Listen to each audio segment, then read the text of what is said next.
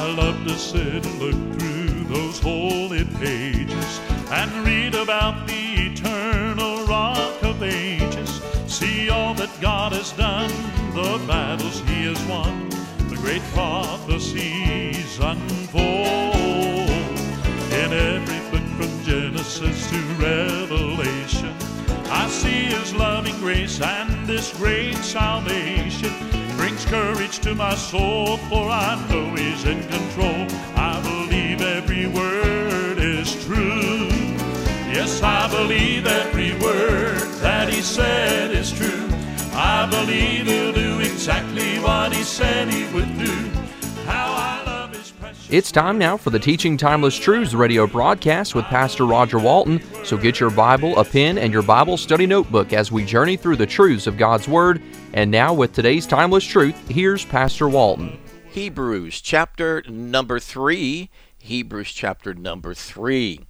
When we ended last time, we were looking at our Lord's death as he came for the purpose to take on flesh, to go to the cross.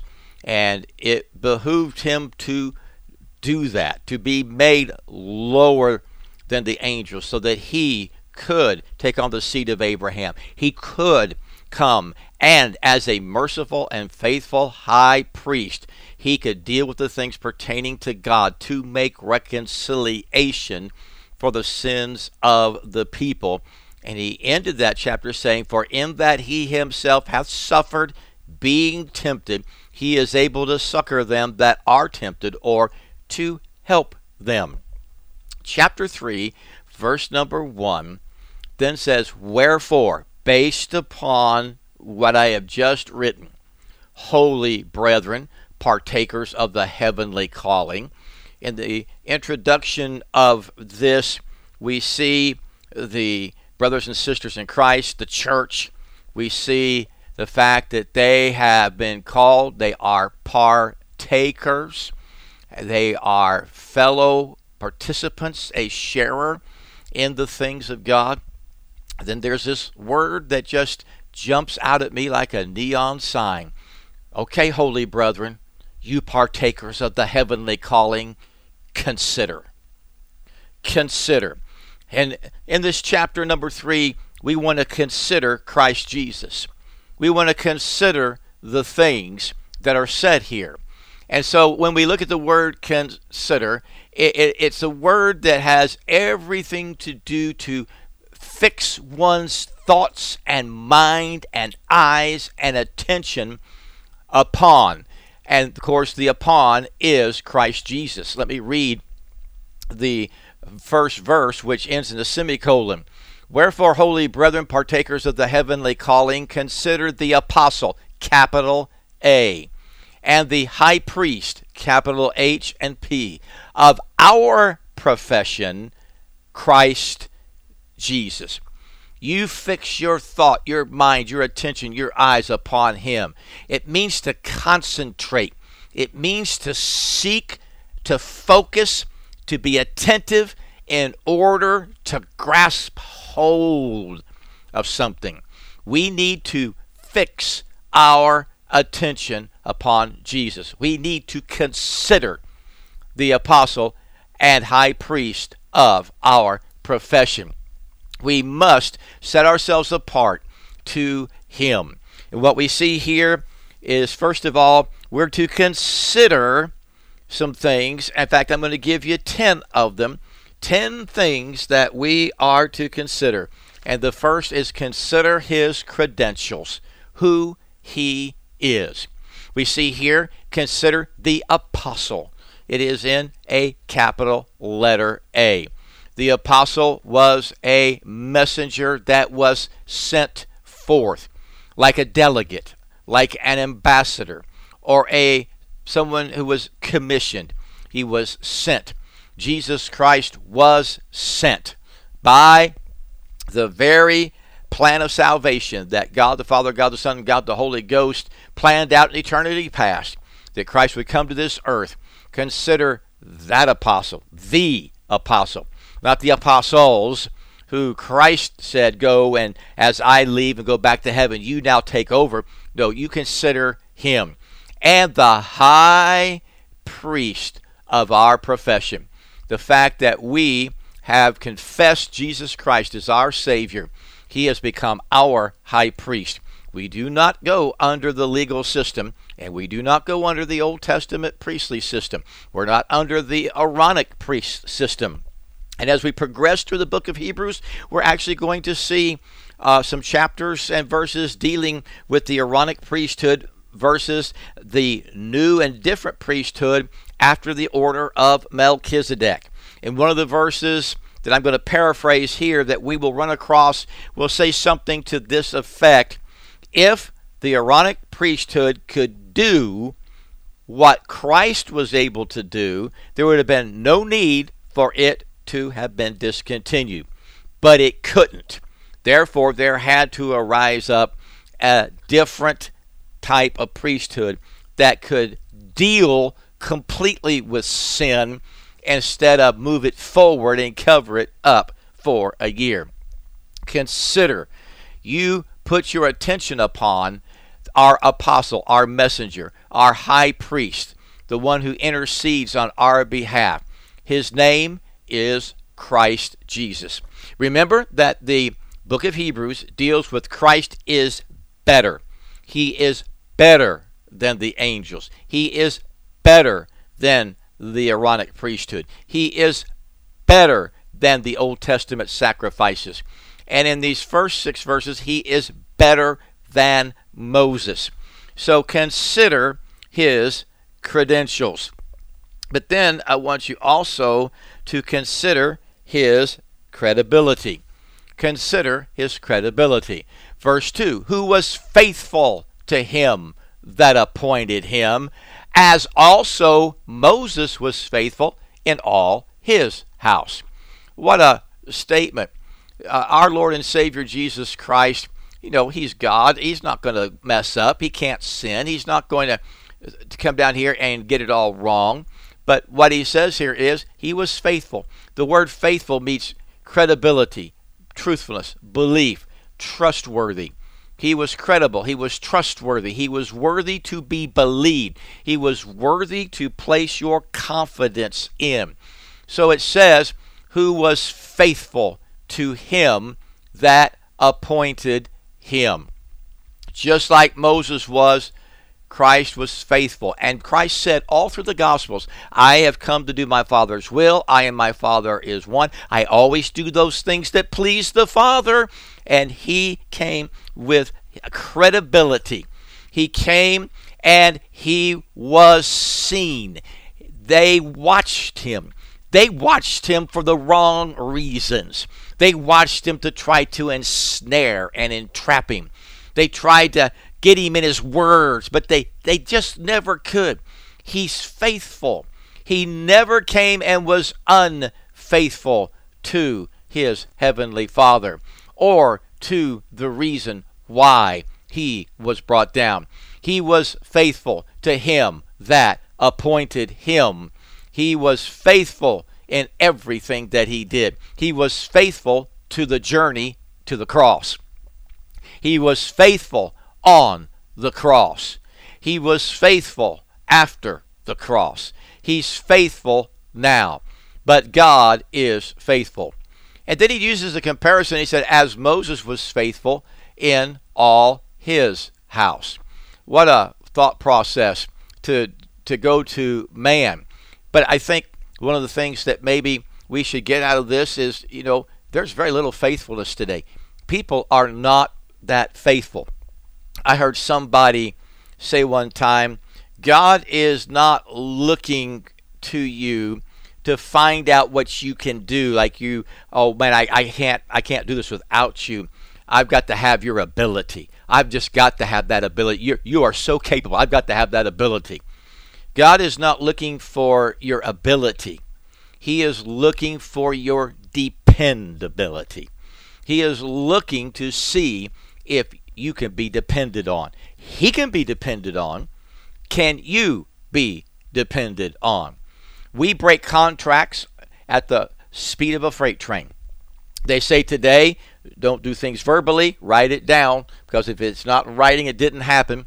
But even when things are written down, vows are said, legal papers end up being drawn up. Why? Because people are not faithful, trustworthy, honest, upfront, faithful to Him. He was faithful to God, like Moses was faithful to God. Boy, I tell you, I've read through the books of uh, the Pentateuch. You get into Exodus and all the complaining that they did before they got out of Egypt. And they finally get out of Egypt, and oh, they three days journey, and they're complaining. Then came Amalek. Then there's no water, and they're complaining. They get into the book of Deuteronomy, and they're wandering through the wilderness till the older generation dies off because they are complainers. They constantly, they were not faithful. And many times God said, Step back. He did that with Korah in the crowd. And, and Moses intervened several times. And, and finally, when it came to Korah's crowd, he told the congregation, Get away from them, and we'll let God judge. And if they die a different way, a new way, a way that's not been seen before, like the earth opening up and swallowing everything. Well, that's exactly what happened they were that way. In fact, when we get to verse 7, you're going to see uh, something that the Lord says about that. But he was faithful, like Moses was faithful in all his house. I'm glad that uh, there is a way to be faithful. It's just placing every ounce of confidence to consider Jesus.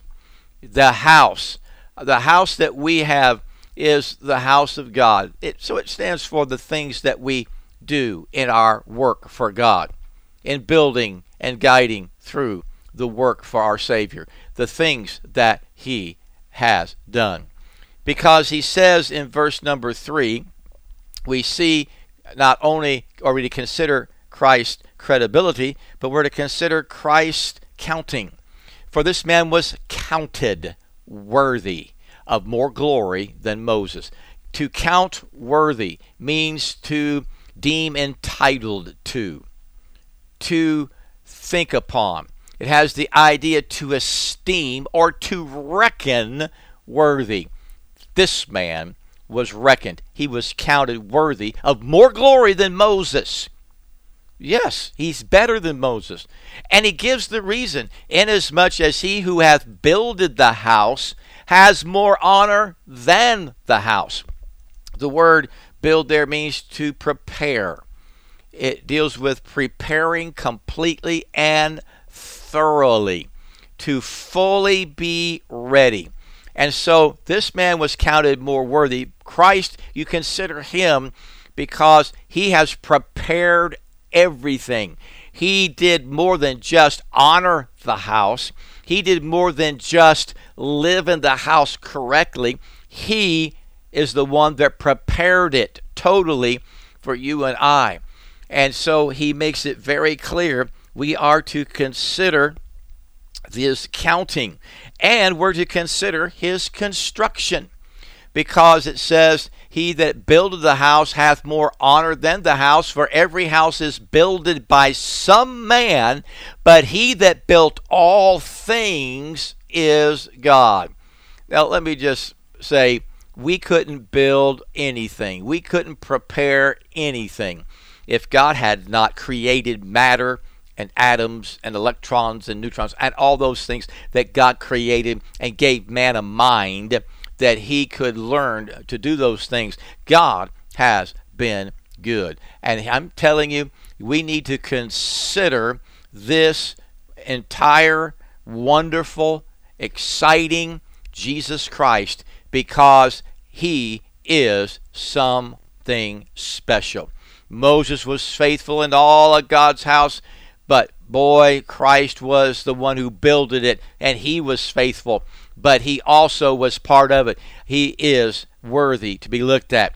Look, my friend, consider consider him, consider his credentials, consider his credibility, consider his counting, consider his construction because every man builds something, but also we want you to consider his comparison.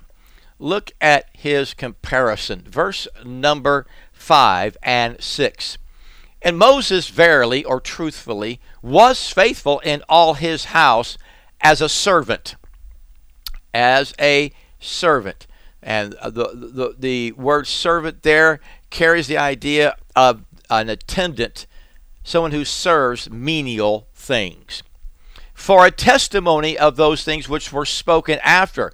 But Christ as a son over his own house, whose house we are, if we hold fast the confidence and the rejoicing of the hope firm unto the end. Now, wow, whoa, Christ is better than Moses because Moses was faithful as a servant to do the menial things because anything that we do is just right for us to do. But when we come to Jesus Christ, consider him because he was faithful over God's house as God's son. And we're of that house. He called us by his wonderful grace and mercy from what he did at the cross. Hey, listen, we are of his house.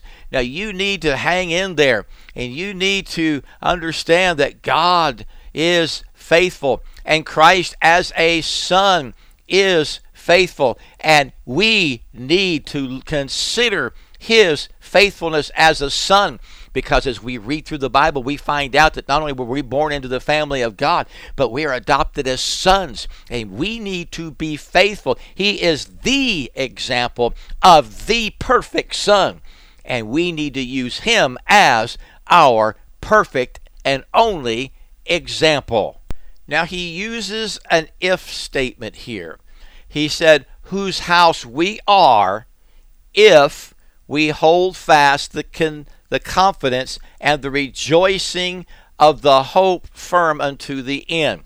Now, what he is saying here is this if we were saved truthfully, we, we got, then we are housed with him. And we can hold fast confidence and rejoice in that. But you cannot do that. The caution here is that you are going to be judged by how you respond. There is an interesting, uh, there are a lot of verses in Hebrews that you look at them and you say, hmm, I wonder if, you know, I could lose my salvation. No, what he's saying is, you better check up. Did you get a possession or a profession? Is it a head knowledge or is it something else? We are his house if we hold fast the confidence and rejoicing of the hope firm unto the end. The end. We who are believers belong to the house of Christ.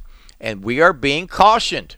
We are being cautioned to hold fast. We're being cautioned to hold fast. Well, what in the world does that mean? It means to take possession and keep it, to hold it. It's an intensity. We are to possess it, seize it, and not hinder it. That's the idea of holding fast. Well, what are we holding fast? The confidence.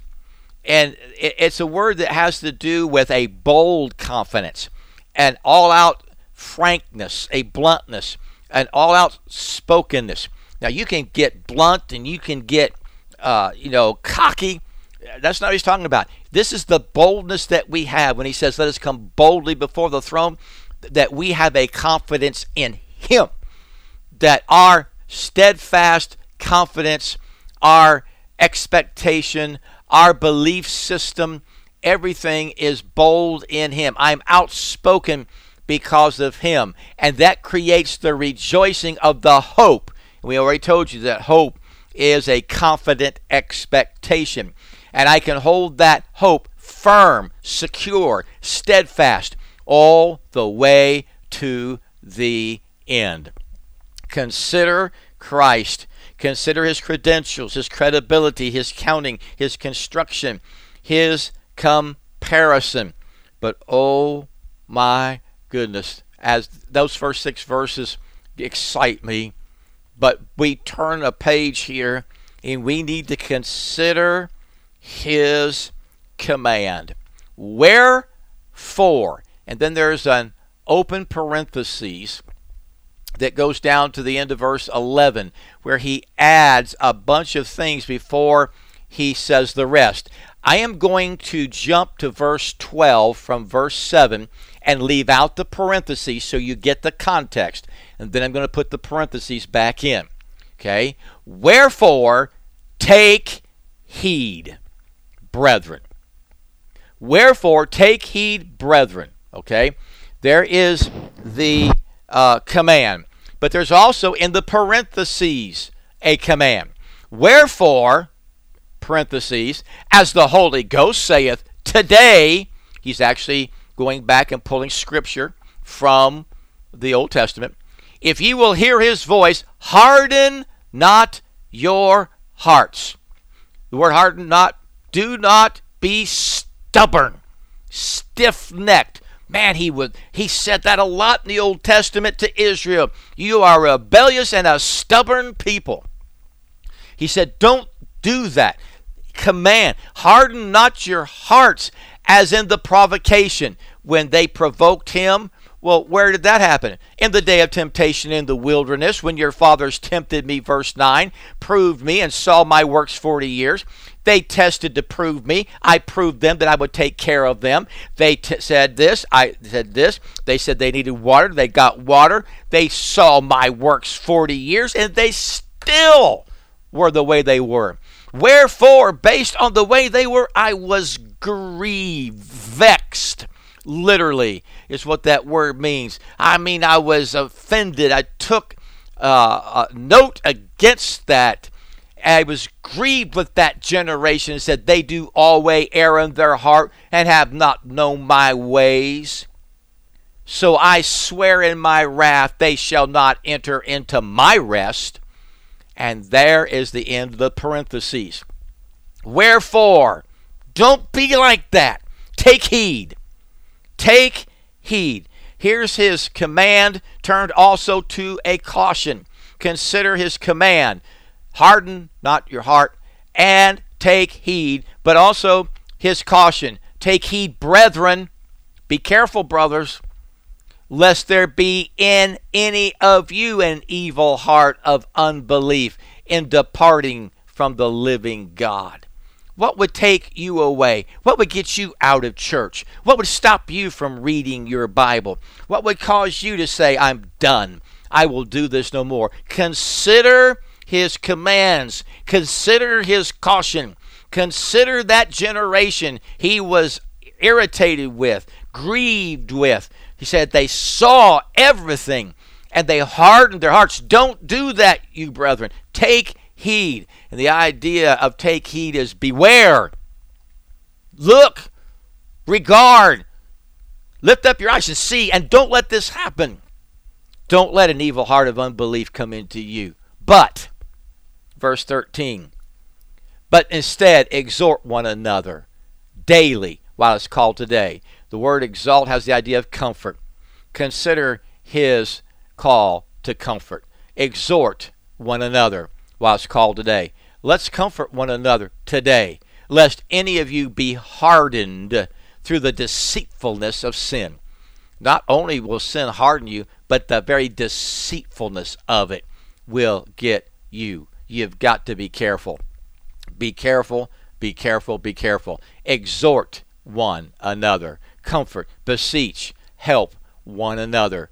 Today, while it's called today. Okay?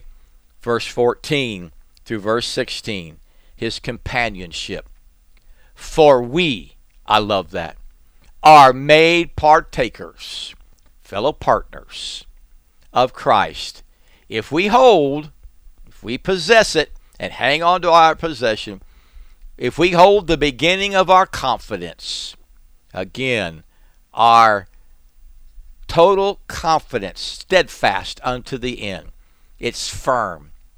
It, it's it's there's nothing going to shake it. We don't want our faith shaken by anybody that walks along. We want it bolstered by our Lord daily and by those who exhort one another daily. We are made partakers of Christ if we hold the beginning of our confidence steadfast unto the end, while it is said, Today, are you listening? Right now. This is the Lord speaking. Consider Christ. He speaks today. You listen today. Today, if you will hear his voice, harden not your hearts as in the provocation.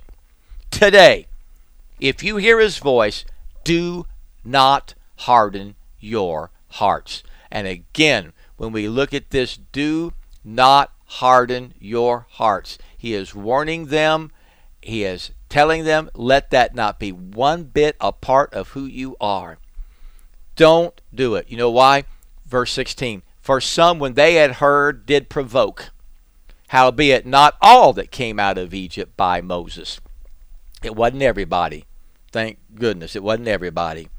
But the last verses we see consider Christ's condemnation. Then who was it? Okay, who was it? For some, when they had heard, did uh, provoke, howbeit not all that came out of Egypt by Moses. But with whom was he grieved forty years? Was it not with them that had sinned, whose carcasses fell in the wilderness? That's who it was, yeah.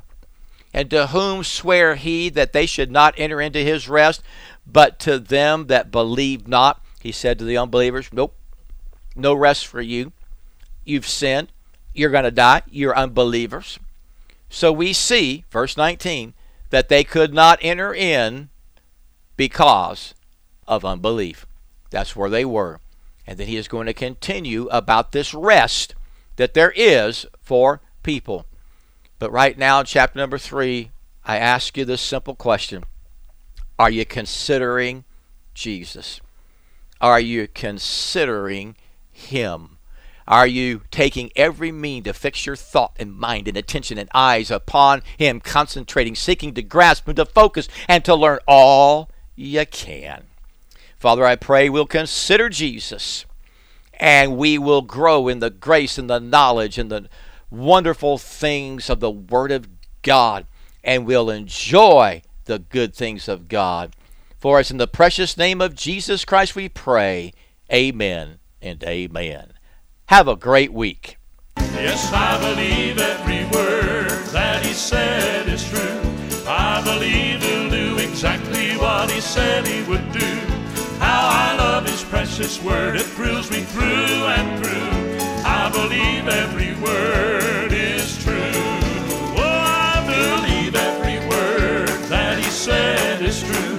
I believe he'll do exactly what he said he would do. Precious word, it thrills me through and through. I believe every word. You have been listening to the Teaching Timeless Truths radio broadcast with Pastor Roger Walton. You can send all correspondence to tttbroadcasts at gmail.com. Tune in again next week for another timeless truth.